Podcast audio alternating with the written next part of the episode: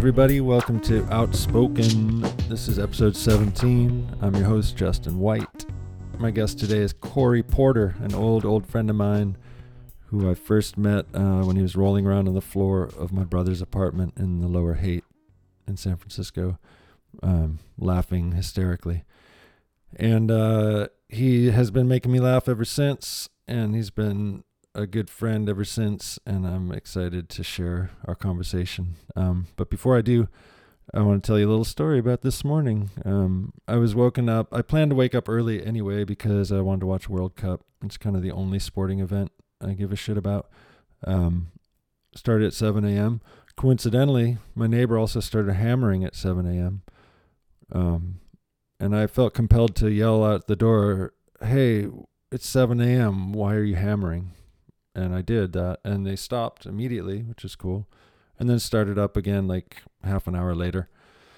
Um, and I was all pissy and pissed off, and then I looked up the the city ordinance in San Francisco, and it's totally legal to start making as much noise as you want to at 7 a.m. Isn't that nice? I think it's frickin' ridiculous. Um, speaking of which, uh, and speaking of World Cup, I was in Russia last year around this time when they were preparing for World Cup and there was literally around the clock construction the entire time I was there. It was insane. They were doing uh, cement saws and jackhammers at four in the morning right outside the hotel. Um, it was pretty incredible. So um, here's just an itty bitty little teensy taste of that from the Kremlin, uh, and then we'll talk to Corey.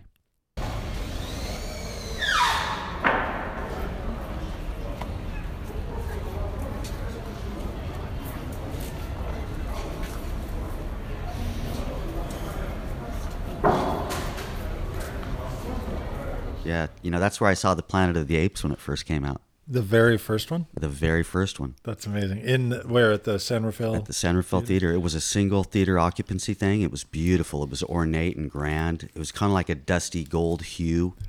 You know that kind of ancient yeah, bronze. Yeah, that sounds awesome. bonbons were expensive back then too. I bet. They were probably a dollar for the whole box. What do you think the tickets cost? Uh, I got in for underage till I was about 18. Okay. Oh, really? You could push it. Tickets were 50, 75 cents for my age, so a buck. And what year are we talking about, roughly? Or years? When that movie came out, 67, 68. Butch Cassidy and the Sundance Kid I saw there. Holy smokes! Years later, during after college, I saw Blade Runner there when it first came out. No way. Yeah. All at the San Rafael. San Rafael, yeah. So you grew up where exactly? First, Novato Ignacio. My dad was in the Air Force, and uh, we lived there. Um, Terra Linda. Okay. And then when I was four, we moved to San Anselmo up in the hillside, and that's where I became obsessed with walking and wandering. When you were young, like very young. Yeah, even when I was two or three, my dad went to the Air Force Base, and we were only a mile away from it. I took off in my diapers and wanted to go see my dad at the Air Force Base, and it wasn't until I got to the freeway Holy shit. that one of his fellow officer buddies and his wife spotted me, and they're like, "There's Captain Porter's son." oh my god. Took me home, and I've How old always- were you? Two or something? I had to 18 months? be definitely under four, so three Three- okay. tops You were walking on your own toward toward the freeway. in my undies. Amazing. and then once I moved to San Anselmo, we were on a hillside up behind Central Avenue, you know, behind the downtown thing. I don't know it very well, but I, It's like Hobbit land. I mean, Okay. there's twisty roads. I lived up on Floribel. It's beautiful. And for a, kid growing up, the sunlight shines through the bay leaves. You smell all that. You wander up on the hill paths to go to friend's house. You hit other roads, shortcuts. It's really, it's like Alice in Wonderland, Wow. Hobbitville. And there are, are old steps, like cement steps. You'll be wandering, and there'll be like 20 feet of cement steps in the hillside, and they don't start or end anywhere. or there's like still old carports, but they're like big enough for a Volkswagen Beetle, but you know that they were built nearly 100 years ago. right. And a lot of that area, they used to log that area. Mill Valley, that was a lot of redwoods that Yeah. built these homes Came from right came there. from that way. How long ago did they stop doing that? Do you know? I don't know, way before my time. Okay. I mean, So you grew up, uh, up uh, San Anselmo. and and wanted to walk. You, you I just were loved an it. And then we moved to San Anselmo more towards Fairfax, same Uh-huh. thing. Yeah, you can get up in the hills and Brookside Elementary School, right on the Brookside Creek. Nice. Yeah, just wander about. that's Mom, I'm going to so and so's house, and maybe I did, maybe I didn't, but I would like. And you And could be once- gone for as long as you wanted. Like you just- Yeah, I learned how to ride a bike, and then we moved out to Point Reyes Station. Holy. And, um, smokes. And this is all because your dad was in the military and No, I think my mom had or- wanderlust. My dad, Oh. at, at about that time, my dad went over to Southeast Asia, 64, 65. and stayed. I mean, he was there for Vietnam. He was a, a pilot technical advisor guy. okay. So Like, how could we modify these planes to hit the hills that we aren't supposed to be in right now because we weren't thoroughly involved? okay. And I discovered this recently when I, um, well, about 10 years ago when I acquired a bunch of his stuff, his military history, per Oh, se. okay. I didn't think he went over there until like 66, 67, but he was there 64, 65. And then around 66, um, he took me for a walk in my little neighborhood walk along thing. And he, and he basically told me, hey, I'm going to be going over there for a long time. Da, da, da. Hold the fort. And how old were you at this point? Six, seven. My brother was about 10. Okay. And my brother really had to hold the fort. Yeah. I think he he felt like he had a lot on his shoulders, and that's a whole, whole completely different thing. Did your dad give him that sort of talk? I'm like pretty you're sure the man he of the had house a talk, and me, it was just like, be cool, you know, and whatever Yeah. mom says, do good, do right. Okay. And that was the rest of my life. Okay, mom, whatever. wow. I was a good kid. but wait, um, did your dad stay over there then for the rest He- of your? Well, he'd come back every year or so. Okay. He'd fly in.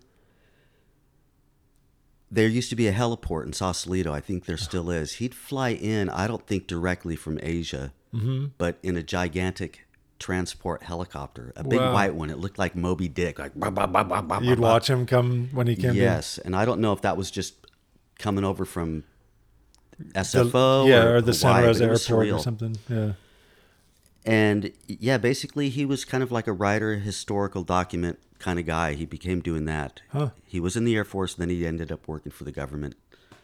Um, he wasn't a spook per se, Okay. you know, but I know he dealt with stuff that he couldn't talk about. Yeah.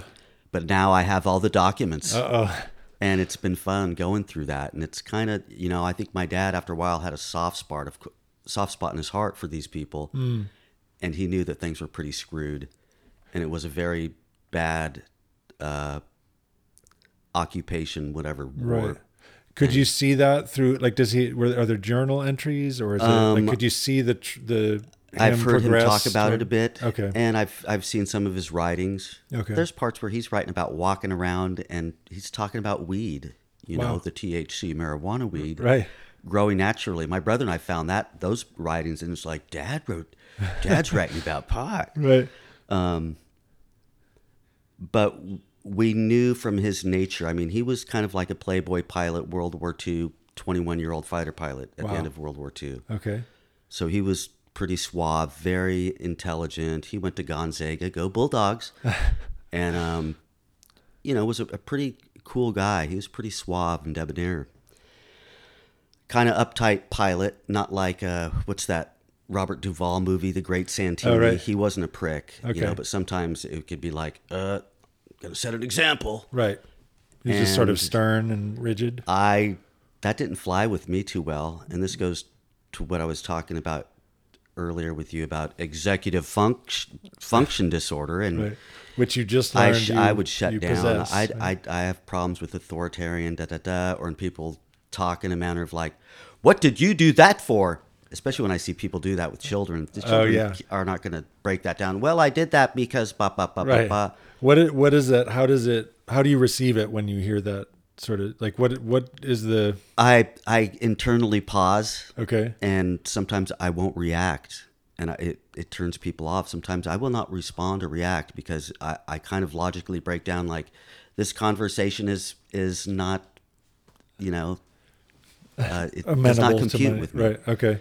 And it's taken me years to accept that. So is it is it a, a tone of voice thing or it's like a, It it's, can it's be. the authoritarian Yeah, it can be combinations of certain things. I mean, And do you remember that all along through childhood and stuff? Yes. Okay. And um, like I told you earlier, I stumbled upon that just through go- falling down a Wikipedia hole. right. you know, I wasn't going there, but I did. I found the term, and, And I thought I've never heard that executive dysfunction Disorder. Exec, ex- executive function disorder. Yeah, Okay. and uh, certain sounds I'll respond to. You know, like you know, not so much anymore, but for a while I was having panic attacks, like big booms, big clacks. Uh-huh. I would like, uh, like, uh, I was like, something's wrong with me, and my doctor was like, you're having panic attacks. That's what it was. It would be triggered by Yeah, like a startling noise or something. usually, you know, what about the hiss of the bus, like the hydraulic? Sometimes, yes. That thing that gets now I'm me. okay. Um, nutrition, you know, thinking things through, it's helping out quite a bit. Oh, good. But I, I do remember growing up, my parents, one of my parents' best friends, like we'd be at functions, I don't know, Thanksgiving, and I'd be having fun, goofy, silly me, as you know me. But there'd be times where I'd just be sitting in the corner and just uh, looking like I'm zoning out, observing, and that's all I'm doing is observing, just taking things in. And my godmother, God rest her soul, June Meister, uh-huh. um, she told, you know, I think I remember hearing like, Corey's just sitting there minding its own business, but you just wait, you know, da da da, he's gonna do something, or later on he's da da, he's gonna do something, and that's my nature, you know. Okay. And sometimes I will just, I need to zone out, whether it's take a nap or a walk Okay. or stare at flowers. And then know. do you feel like you've been recharged? yes, Okay. and that's I just read about that today. Uh huh. Um, it's a recharging kind of thing. So how does it differ from just being an introvert? Because I have a similar need for rest, you know, for Um, breaks from social. I don't know. I think I, I waver. Sometimes I feel like I'm an extroverted introvert. I'm Yeah. a Leo. Like if you want to go there, I could be. I love to entertain. You get me on stage, I'm fine. But if somebody says, "Hey Corey, sing that song, tell that joke," da da da, I might just, and I'm not being rude, but I, I sometimes will blank out. I've had people will go on campouts, bring the guitars. Corey, play something. if I don't have a just list. I might go. I don't know anything. Yeah. It's like I know hundreds of songs. Yeah. you know. I'm. I, it's so funny. I'm, I have a really similar thing, and it and it is the, the way in which it occurs is similar too. Just like this authoritarian Planning thing, or like somebody like- telling me on the spot, you need to have an answer.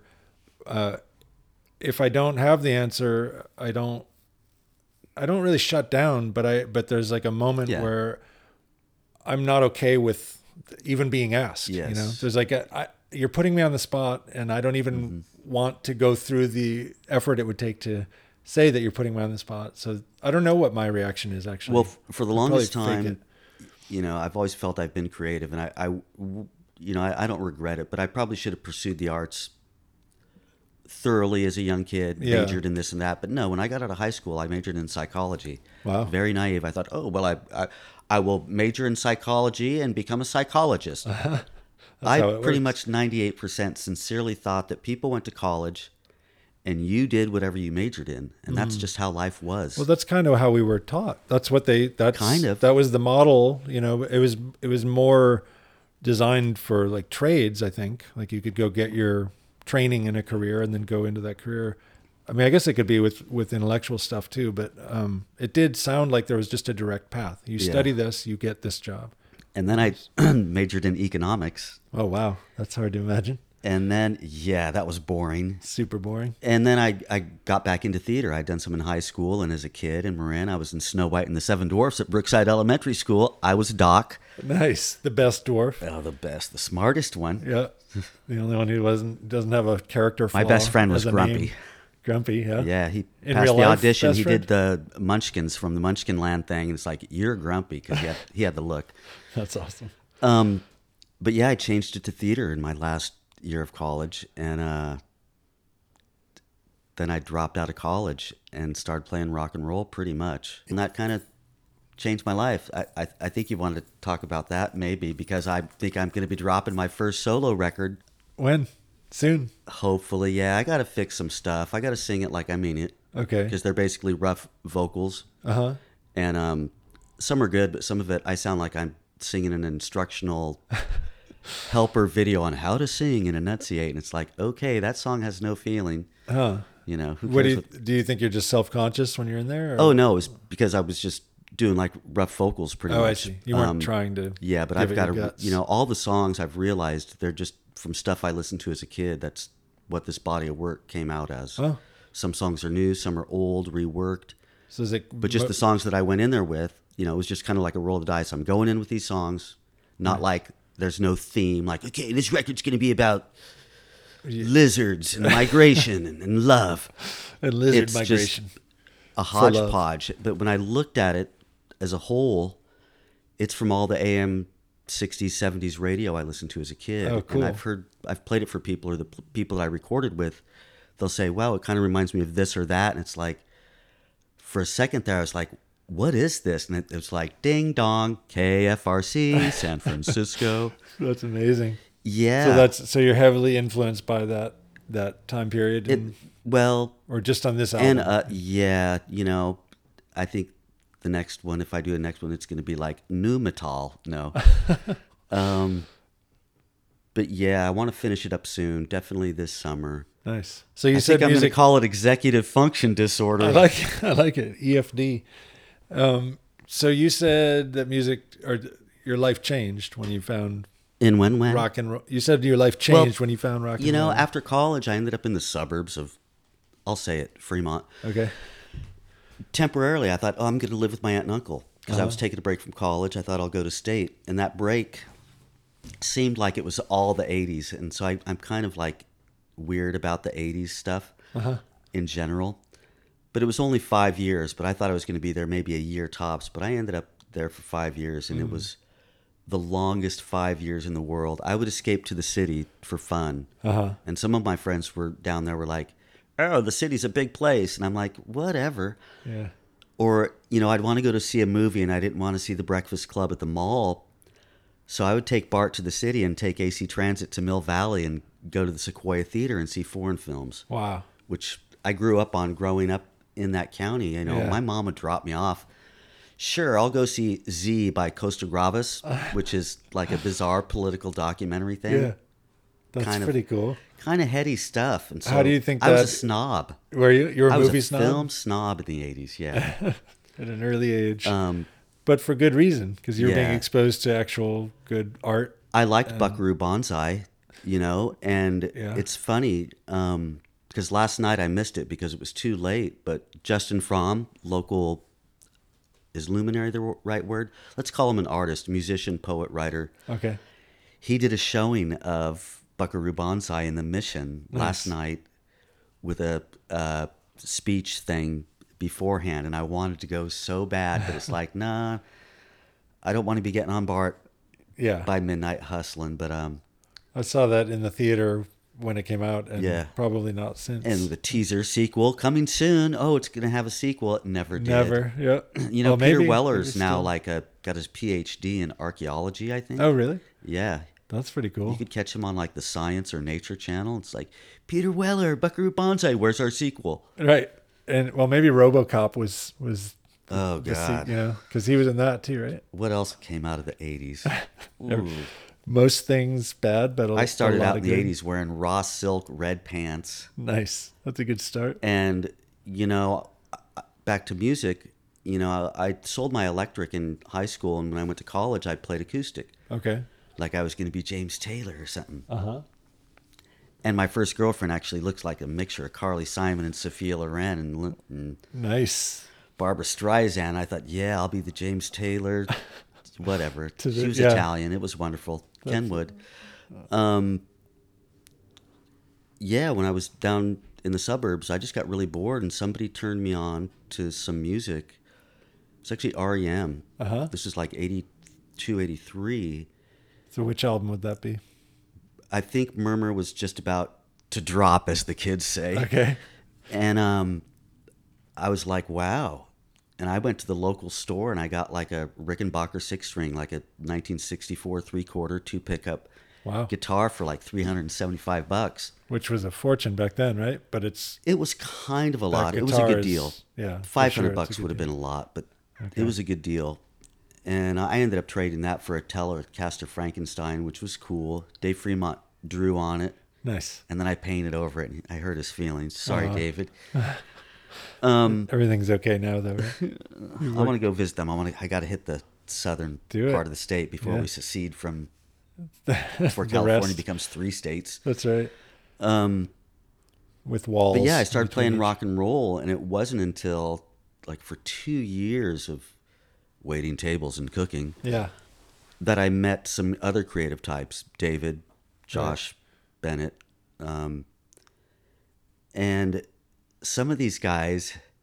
Actually, my ex girlfriend down there, they started a fake band, an air guitar party band, and their friends had a flatbed pickup, and they'd have kegger parties with like four bands that were fake air guitar, air drums. amazing. You know, like one band would be Def Leppard, these guys are this, that. Okay.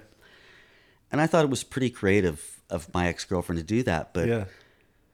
After a few months, I told him, why don't you guys just plug in? I mean, I play and I was a pretty decent player back then. I Uh-huh. grew up playing bass and rhythm guitar. That's another story, but bass and rhythm. And a year later, they did. They started a band, The Examples. Nice. And I listened to one of their tapes and I told a friend I could play get better lead guitar than that. And I went and jammed with the band without their other guitar player. And we went and had pizza and beer. They're like, we're kicking that guy out. You're the lead guitar player. So I became lead guitar player by default. Wow. Um, and then I started to play more solo stuff, whether by myself, which I hate to do because I miss the camaraderie of Yeah. playing. Yeah. It's like basketball, which I love, which I think is very rock and roll and very urban and street. Uh-huh. Um, I like the team. It's also like Delta Force, Special Forces, Right. you know, and this is this is the part of my duty, and this is something I could really focus on, you know, related to things I can't focus on. You give me a script, you give me a gig, you give me a set of songs. That is my mission. I will accomplish that, and I love doing that. Do you think it's because there's a creative element, or It's because creative it's, element, it's you and it's in the process. and- I thrive on it. okay. I will show up for a show if I if possible. To two hours before sound check, plug in my gear with nobody in a club, and get my rocks off. Dial in. Wow. I am so prone to pulling out caution tape out of my gig bag, and this is my quadrant on stage. you know, because sometimes it could get crazy on stage. You- Yeah. you, get up there with some friends or people you haven't played with, and some people get loosey goosey and start meandering. You know, Yeah. especially short bass, not short bass players, but bass players with the long neck. So swinging all of a sudden, into here comes the spear. I've seen other musicians in different bands get hit in the head with Oh. the headstock of a bass. That's not fun. Um, I won't mention names, Good. Yeah, we're keep keeping. but yeah, uh, solo stuff. Um, I would like to play live with these friends I recorded with. I really don't know what's going to happen, but I know it'll be fun. yeah. as Um, long as you enjoy doing it, and uh, I do, you it's- know, I do learn from somebody that I was recently involved with, and she would try to give me notes, which cracked me up. Notes it's on like, your look, on I've your been doing writing or your playing. Or? Well, she just like performance issues. Really? I'm a goofball. Yeah. Like playing lead guitar, I need to be on stage left or stage right because I need to either exit or you know I don't need people all around me. It gets Yeah. too like ah ah ah. And you know, performing generally singing, you have to stand in the middle. But I would entertain her and play, and she's like, "You got to keep your feet still," because I am used to just like my feet have a mind of their own. Yeah. Kind of like when I go walking, it's like there's two separate they're brains in charge. each feet, like just da da da da da. And when I get up on stage, certain bands I could do this with the buckets because the band is constantly kinetic going yeah, and it's just you know I'm like those Disney. Tap push away. toys, like Goofy, and they're on a platform. You push the bottom, Right. and the Clack, elastic clack, string. clack, It's like, ugh. yeah. So now playing solo, it's like, oh boy, I've got to stand there and sing the song. I'm not dreading it, and it's very surreal though when I have played solo or Yeah. solo with a band. Once I start singing, I get lost, and the song, you know, it could be shallow. My songs are they aren't that deep. Uh-huh. They're colorful, fun, you know, they're sweet, but um, I get lost because I start singing it, and like you don't stop. Mm-hmm. You know, like when you play lead guitar, there's parts where you're not playing, or even rhythm guitar or bass. You know, there's Yeah. that space. Singing, you've got to keep singing that. You know, there's you do breathe and pause, but it's like a ride. And also, it gets to the end. Whee, it's like getting off whatever ride. It's like, okay, what's this next song? And it's, oh no, it's a completely different story. Uh-huh. Here go the feet again. Keep it cool. Keep it cool. So this is all your inner monologue while you're while you're Sometimes I try not to have inner monologue. I do when I play lead guitar because usually I've written out the solos beforehand because I I'm not a great lead guitarist. I'm You write them out. I could for note? improvise and stuff, but if I start wandering, there I go. I start looking at my fingers kind Yeah. of too much, and they're like people, and it's like, oh, let's go climb up here. And it's like, dude, you don't need to climb up there. Or like, oh, the pinky's not having fun. Use them, okay. Right. And sometimes I could get away with it. Sometimes it's like, are you pulling a coal train Right. during this country song? It's like, eh. Right. Um, but yeah, solo, fingers playing guitar. It's like, you know, singing and playing. Yeah. You're doing two different things. Keep on doing it.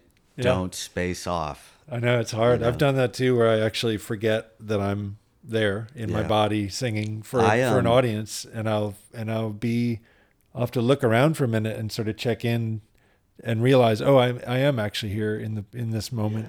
You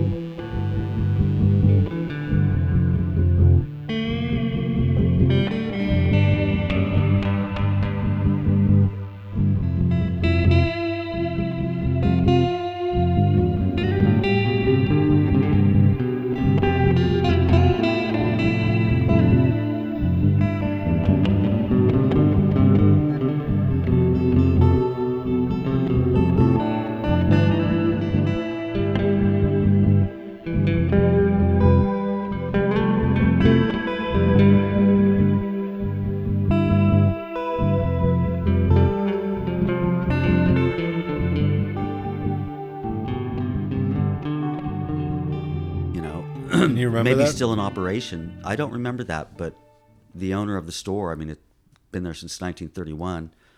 That location, 1951. Wow. Um, a lot of stories. They stayed open. You know, Really? and Throughout managed through. Yeah, the- they own the building and But was it? I mean, was there looting and stuff going on, or was it just like a shady thrashing, place to? or just it wasn't a safe place. Yeah. you know, the lower Haight. You know, I think when I moved to the city, the lower Haight was still kind of sketchy. There Same were like one or two bars you could go into, yeah.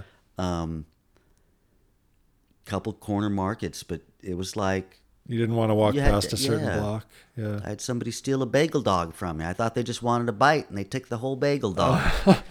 um, That's it. That's criminal. yeah, I mean, it I learned a lot living in the city. I, you know, I thought I was going to go to NYU Really. in like to study theater. Yeah, after I took a break from college, I uh, some friends, you know, we were theater majors. People were like saying, "Hey, why don't you go to NYU?" And I thought, okay. And I applied. This is a very personal story. Can I go there? Absolutely. and uh, it was a life changing matter. But this is how naive I was. I thought I was pretty. I know what's going on because Right. I've seen foreign films or whatever, right? So to get into NYU, you know, you had to apply. Um, I probably really couldn't afford to. Back then, I probably could have gotten financial aid and gone there, so it wasn't like a freak out. Mm-hmm. I had decent grades, but you had to audition. You know, you send them a. Uh, in some cases, some universities you could send them a film or video, but they would send people out to California and like, okay, you know, do your thing. And I had planned to do a scene. I don't know from the Misanthrope or whatever that was, which was way over the top for me to do. But I thought that'll wow them. Right. And um, like a week or so beforehand, I came up to the city to do some city gallivanting Uh huh. and ended up at the the Buena Vista in North Beach or Fisherman's Wharf, famous for its uh, Irish coffees. Apparently, they invented them or whatever. Oh, cool.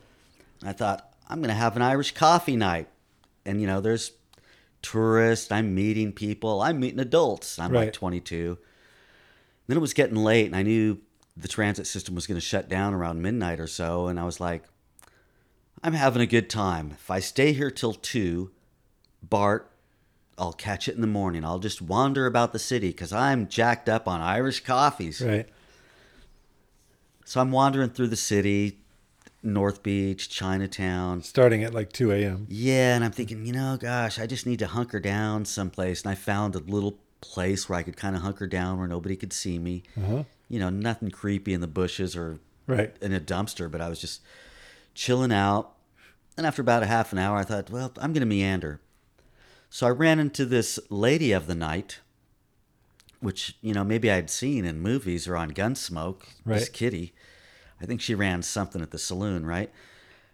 Um, this lady of the night propositioned me, and I was kind of like, oh, no, thanks. Uh-huh. Thank you, ma'am.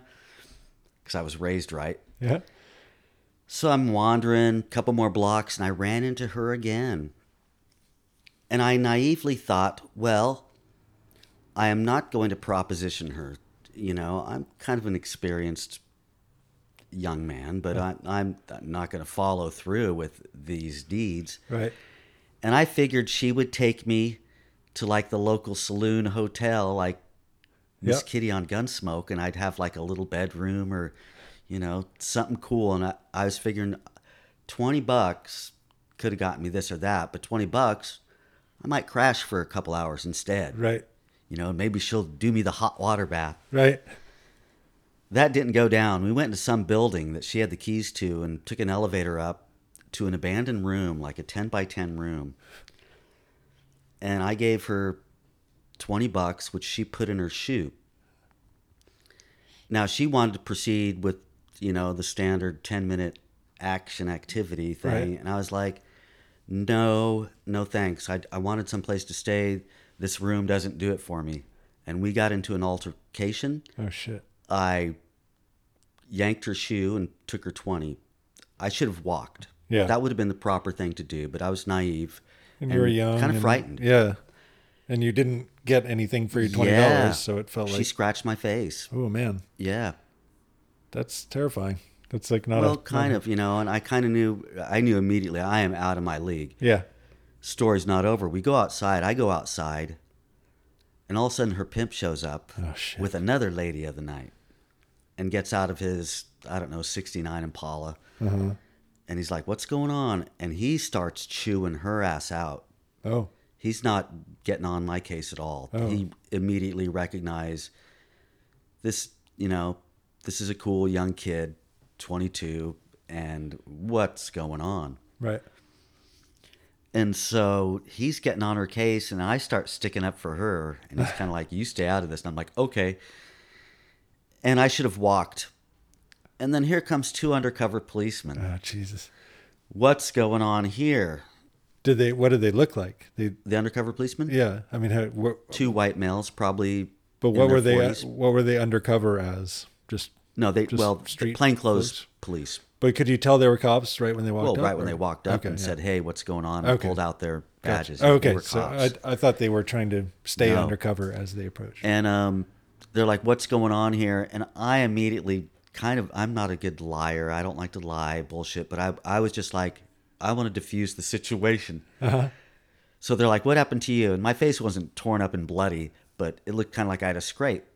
And uh, they go, "What happened to you?" And I go, "Skateboard accident." like, Nice. "Where's your board?" Lost it. They're like, "Okay," and they're like, "Are you okay?" And I'm like, "I'm fine." You know, and I wasn't really drunk. I was probably more jacked up on coffee Like caffeine, yeah. you know and um so the cops leave. So i'm stuck there and i felt bad. I you know i felt bad for her. She's trying to make a living you know Yeah. and he's getting on her case. Now i lived in the east bay at the time so i offered to take them all out for breakfast. So i'm like hey you know can we go out for breakfast? You give me a ride over to the bay bridge. We'll go to like i don't know the waffle house or something. Right. They're like, all right, hop in the car. So I'm in the back with his lady and his other ladies up front. And we start driving, and I didn't really know the city too well. And we're driving towards the Bay Bridge, and all of a sudden we start heading south of Market. And I don't know if you know, but back in the 80s, south of Market was pretty Yep. iffy. Shady. Still can, can be. Yep.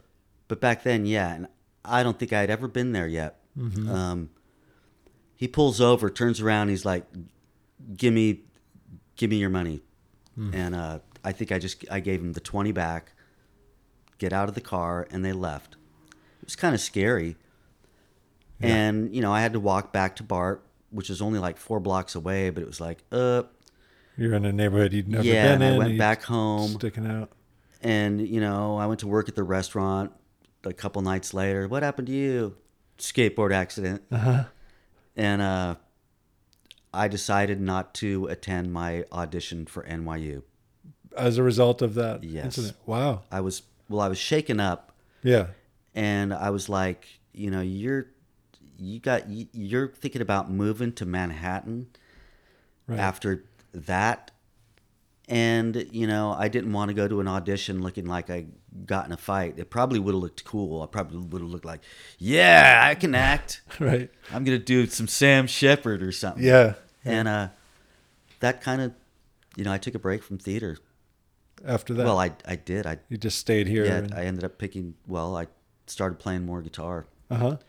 and um, that's just the way I am. Are you are you happy with that choice? I was gonna say, yeah, I am happy. It's taken me a while, and you know, things have been really enlightening. I don't want to say particularly the political climate or anything, but just the changes, the pace. One thing I don't think people ever really mention in all these changes, you know, whether it's doom or this or that, or future wonders that may people may create, but um, simple things like just the population explosion. There's all these people just boo, coming out, coming out, coming Right. out. Detroit, more cars, more cars, more cars. And I'm like, why, why, why? I'm not anti-kid or anti-birth, but it's too many people. God, yeah, we're just uh, a lot of production, a lot of production. Now, kids, I'm not going to throw them in this No, the they didn't, they didn't choose it. the world, and I think our country, we produce a lot of junk. Mm-hmm. Some other countries do too, and it's like I've purchased a lot of junk over the years, and it's kind of weird. Um, but I'm very happy lately. You know, rather than let things bog me down or like, oh, I never accomplished this. Mm-hmm. I'm getting old. I'm not going to. Why worry about those things? I'm really enjoying life, and it's kind of weird.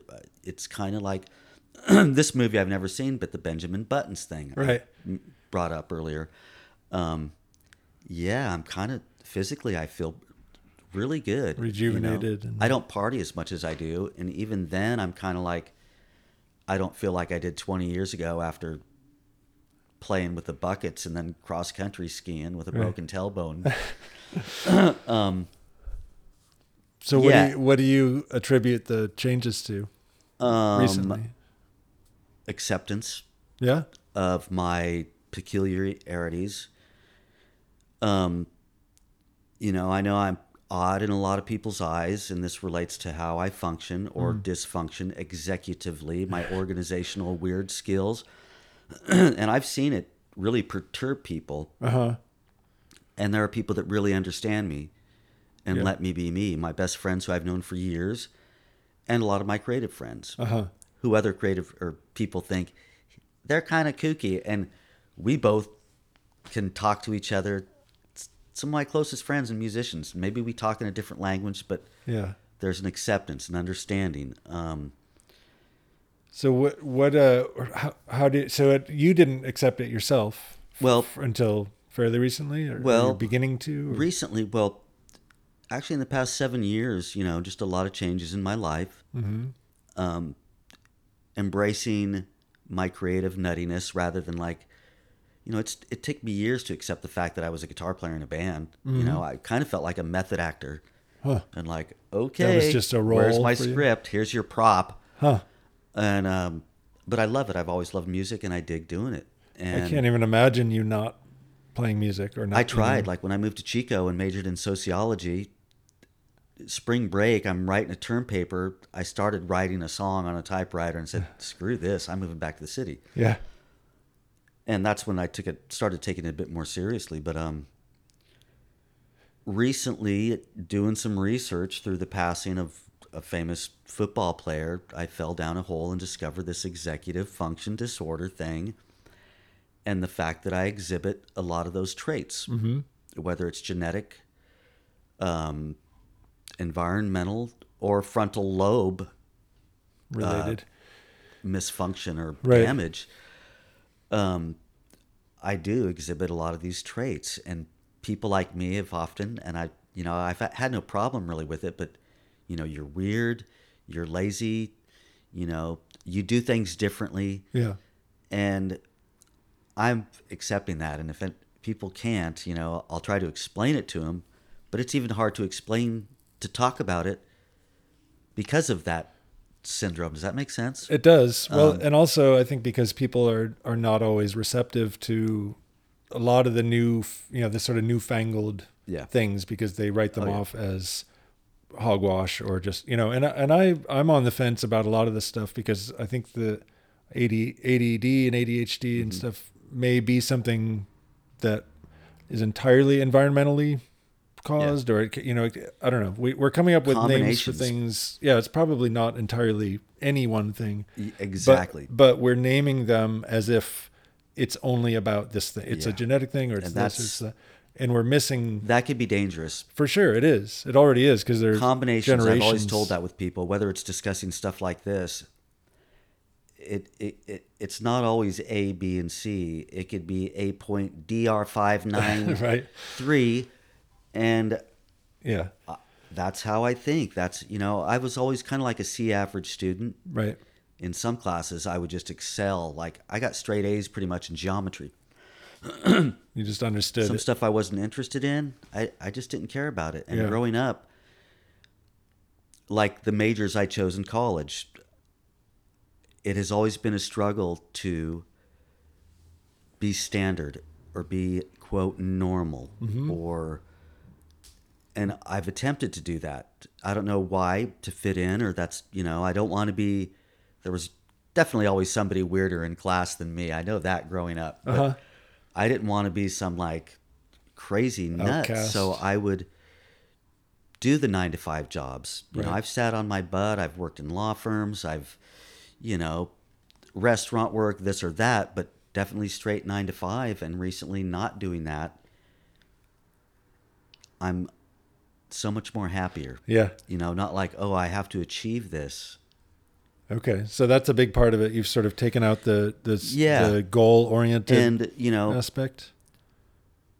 also I'm learning about this. I don't know. Like I told you, I need I need a new doctor. My doctor passed away, so I probably no. definitely need a new physician Uh-huh. and discuss the matters with him. Maybe it's just all in my imagination, but But this is very new. The the the revelation that you may have yeah, this this pretty much. condition. I mean, So that's and do you feel like that's where the acceptance comes from? Is that it's been given a name and it's not you're not just a weirdo. You you actually have this kind of. this- Well, I've already accepted that beforehand. okay. Uh, it and that's been gradual. I mean, Okay. over the years, there have been times where I called up old friends that I'm still close with, and have to take a break with them and go, "Oh, I'm kind of weird, right? I do things differently," Uh-huh. and you know, check myself, check Right. in with them. And they're like, "Yeah, that's why we love you," Uh huh. and I'm like, "Okay, cool. Just, just wanted, just needed that, Making sure I'm you know, okay. yeah. Yeah. And um, it's hard. Sometimes it's hard for me to sit still. I can with you right now. It's a wonderful environment. You're a wonderful person I've known for a long time, and Thank you. but there are times where like I cannot stand in a line, Yeah. and you know it's best that I just walk away from that moment if I really can't stand in line. Otherwise, I'll be fidgety. People are go like, "What's wrong with you?" Yeah. You know, and I've So gotten a it- lot of that. What's wrong rise with up? you? Yeah. Like when I shut down Okay. or like kind of physically need to time out and shut down. Yeah. I've had the "What's wrong with you?" And Yeah. it's like, That never feels great. uh, I, am just, uh, you know, can I time out? yeah.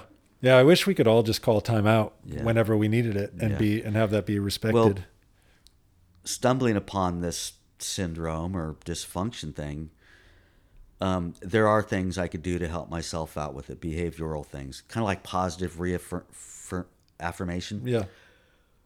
or telling myself, and I will navigate myself vocally doing things. Uh-huh. You know, I probably sound like I'm talking to myself, but it helps. Um, calendars, time things. It's good to have a real clock, like a desk calendar, and I I could go nuts with that kind of planning or little cards, post-its. Yeah, Okay. I got two or three cork boards set up now, like da, da, da. Wow. and I could ace things. You So, know, uh, it's the same but- thing like I told you with gigs. Right. You map it I out could not play a show right now for another year, and it's going to drive me crazy. I haven't played live since last fall, I think. Uh-huh. And it's one of the funnest things I love to do, but it's like, okay, plan the gig and do it. And I'm in the process of doing that right now. Yeah, once I do have things like set in motion, I love it.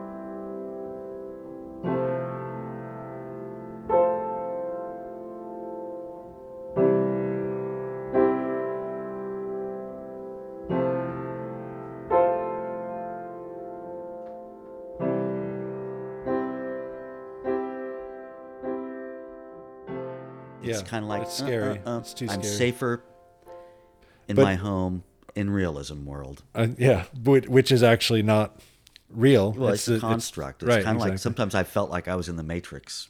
I swear to God, I Yeah. was like, well, that's how I felt growing up. I mean, that's why I'm asking about this stuff because a lot of what you've said about executive function disorder or Mm-hmm. you know, anything like that, I don't know that you even, I mean, long before there were names for any of those Yeah. things, there were kids who had, who felt that way. They Yeah. felt like, what the fuck is this world about? I don't fit here. I don't fit in at all. And I don't know how to fit in. yeah, That was my experience. And so I faked it. I looked for ways to conform yeah, in order to feel okay and it was all about just security and mm-hmm. acceptance and you know and then once i got some of that it i was like okay well i'm safe here because i have these friends around me and i mm-hmm. have a family who's supportive and so that's okay so now i can start thinking about who i actually am and you know what i would like to express if i were allowed to but fuck it takes like an entire life it takes like well into adulthood to start to see that even and That's then how I've been feeling lately. Yes, I'm like, and then if you're, you know, aware enough to to begin acting on it,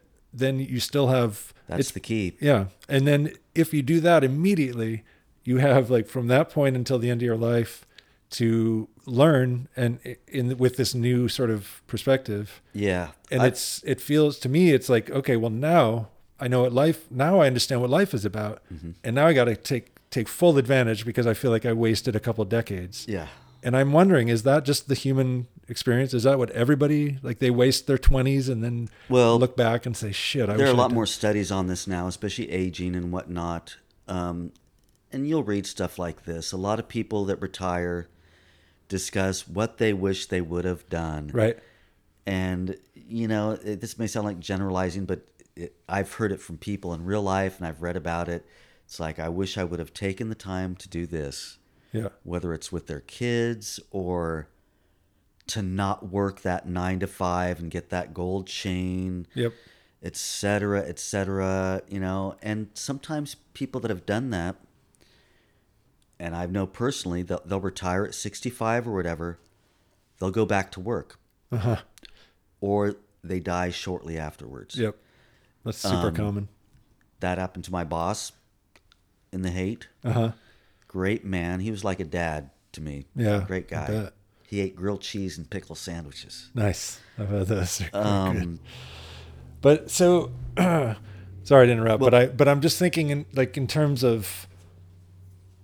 I mean, that's such a common story. You hear about people who work their ass off Mm-hmm. their entire life. They finally get to retire and then they die, or they don't know what to do with themselves, or they have to go back to work because they're w going crazy or whatever. But why, like, after generation and ge- after generation of hearing about that, Mm-hmm. of people like looking back with regret, why have we not started to, or maybe we are? I mean, I Well, feel like think- our generation No, well, I think there to are a lot of people that I know that are have led that straight lifestyle.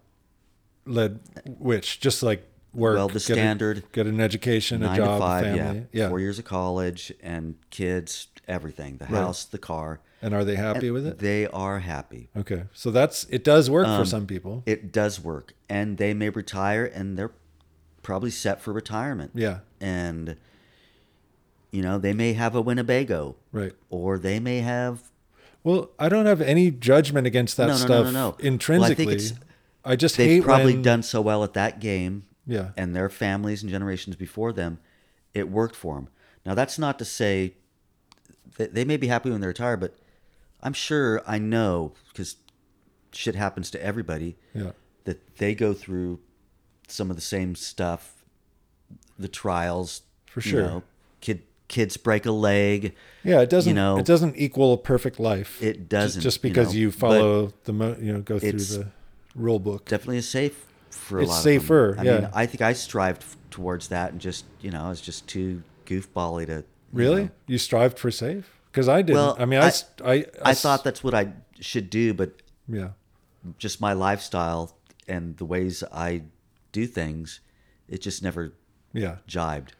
And step by step, it's taken me like the acceptance thing yeah, and being awareness. You know, like I don't have much, um, but I'm I'm happy. Yeah. I've always I, I've been blessed. I think with like a happy gene. uh huh. You know, I've had dimples since I was four. I can't help it.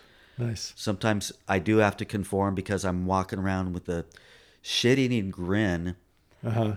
and it may not be appropriate Right. in some cases, and I have to like Temper your. chill down. You know, your your muscles are getting tired. You know, and So do you not have you not experienced depression or? oh yeah, Yeah. okay. yeah. But so where does how does the happiness gene work?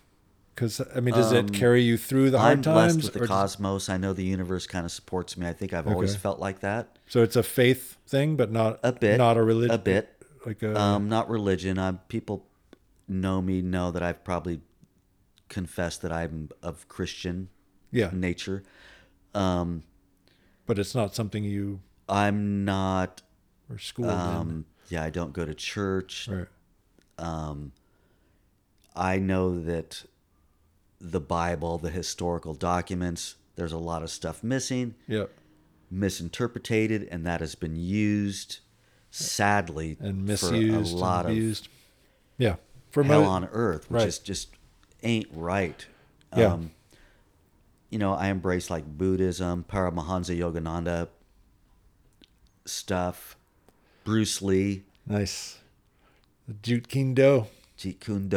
Jeet Kune Do. All right. I'm going to sign up for s- Are you? classes. I shouldn't have mentioned that. I anyway, his, I have his books. and the cooking classes. there. There's a go. culinary school opening up on 22nd Street where you could sign up for a day, a month, or a week. That's nice. If only I like to cook. But uh, but wait, I want to get I want to return to the Yeah. the happiness gene because I want to know how it how it has because I don't have it personally. Mm-hmm. I have the sadness gene. I have the thing where my resting default is Mm-hmm. heaviness, you know, sol- solemnity. Um, not always, but but for the most part, since I was a young kid, uh, that's kind of how it was. I always appreciated humor and I loved having fun and I liked adventure, but whenever any of that stuff wasn't happening, I was in deep thought and pretty solemn. depression um, i've just learned over the years that um, this too shall pass if i'm you know in a rut Yeah. or do something and stay open to that stay open to those doors like you know i, I don't run around like positive thoughts positive thoughts Okay. but like thinking about things, manifesting. Um, I could get more headier into that, but I'm not knowledgeable enough to discuss.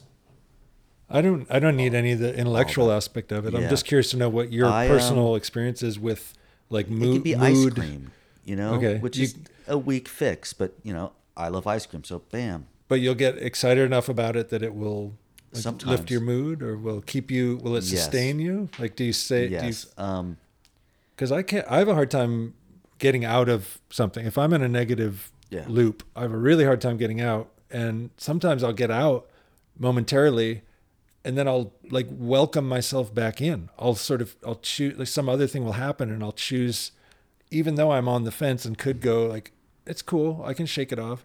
I'll I'll actually opt for the, Um, the misery and discomfort. I think because I'm so familiar with it.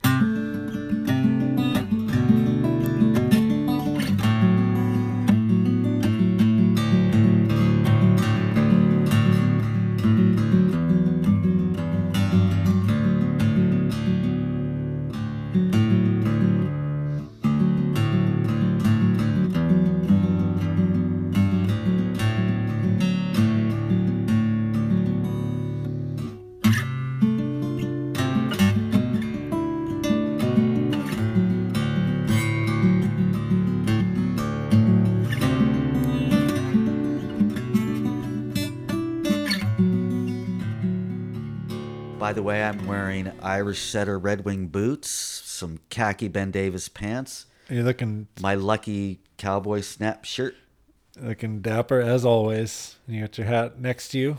my hat, my hat. It's near you. Oh, It's- I didn't tell you about my hat fears. Like when I go outside and I don't have my hat. Really? Do you have a you have a hat insecurity? No, it's not bad. But sometimes I've walked out and I've been wearing hats for 30 years, right? Right. Mostly.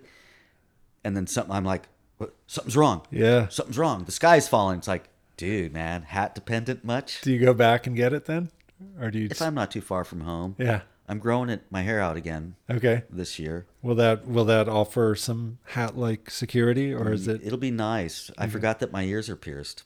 Oh, you forgot. Yeah, and I'm like, those will need some hoops or something, because with the redneck haircut, it didn't work too well. Yeah. Um, but yeah, hat dependency. Well, Yeah. I'm balding, you know, and you'd notice it a lot more. I, I've never really noticed it that much, but um, 'Cause you always have a hat it's on. cold, like oh that hat, love that hat. Oh yeah. yeah, You can feel that little haircut in the winter that don't cut it. Yeah. Okay. Well, that's good. It's good to know. I'll get get you a beanie for your next. Uh, or do you? I've got six beanies. oh, you do. Okay. So you wear cowboy hats a day. beanies. beanies I need? I need some new hats though. I need a, more of a summer straw, black, shorter brim. I don't like the brim too short. Yeah, I've got to do some wardrobe. I've got a team working on that for me right now as we speak. That's amazing. For real, that's sad. Really? For your for your debut show, you mean? No, Or just in general, like I a general- got rid of so much clothing in the past two weeks. Okay. So you're getting a style. It's like you know, I Overhaul. need this. Yeah, I used to be styly. Now I'm just like do do do do No, do you got do, your do, you got your thing going. You're de- you're you. You're you're yourself, and that's all that matters. You know, I walked into a how do you say dispensary Uh-huh. in Oakland. Uh huh. My hair was shorter, but I've got these my new prescription glasses. These are like aviators, right? Right.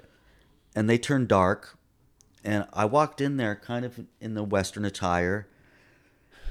And there's these guys behind the counter. This one guy, I swear to God, he looked like Dave Chappelle. Uh-huh. And they're cracking up. And I'm walking towards the counter and they're cracking up. And he's like, I'm sorry, I'm sorry, I'm sorry. And I'm like, what? We were just saying, you look like Johnny Depp. And I'm thinking, what? I've got short redneck hair. I don't have black hair. I don't look like Johnny Depp. I've got these glasses on and a hat. And they're still busting up. And then they go, in fear and loathing in Las Vegas. That's what I was gonna guess. I've got Hunter Thompson like a few times in the past. You do, and with month, those I'm like- glasses especially. Probably the shades. Yeah, because they turn yellow, and that was that was the thing. Well, That these turn green. Oh, do they? Well, Yeah. I'm colorblind. Sorry, but they're uh, they they definitely have that that essence. I was picky about these. I had to go online, direct to the company, Uh huh. and find out who they were. Da da da da da da da da. Yeah. People are saying go to Costco, go here, do that, go to whatever, two for one. No, I need this brand and this, or I'm not going to play. what a brat, huh? But you got them. Yeah, and I'm happy. You're happy. Good. Well, see, if you know what you want, you mm-hmm. should go for it, and don't listen to what other people say. if you right. don't know you, what you want, Yeah. then get some advice. I'll put down my foot on their foot and break their bone. That's right. That's from Repo Man, Banana soundtrack. Oh my God, one of the best that. movies ever. Yeah, I'm rambling. All right. Well, should we wrap it up? Let's wrap it up. Happy trails. All right. It's great to see you, man. Thanks for you. coming. Peace, love. Lots of love. I'll talk to you soon. Bye. Bye. Air hugs.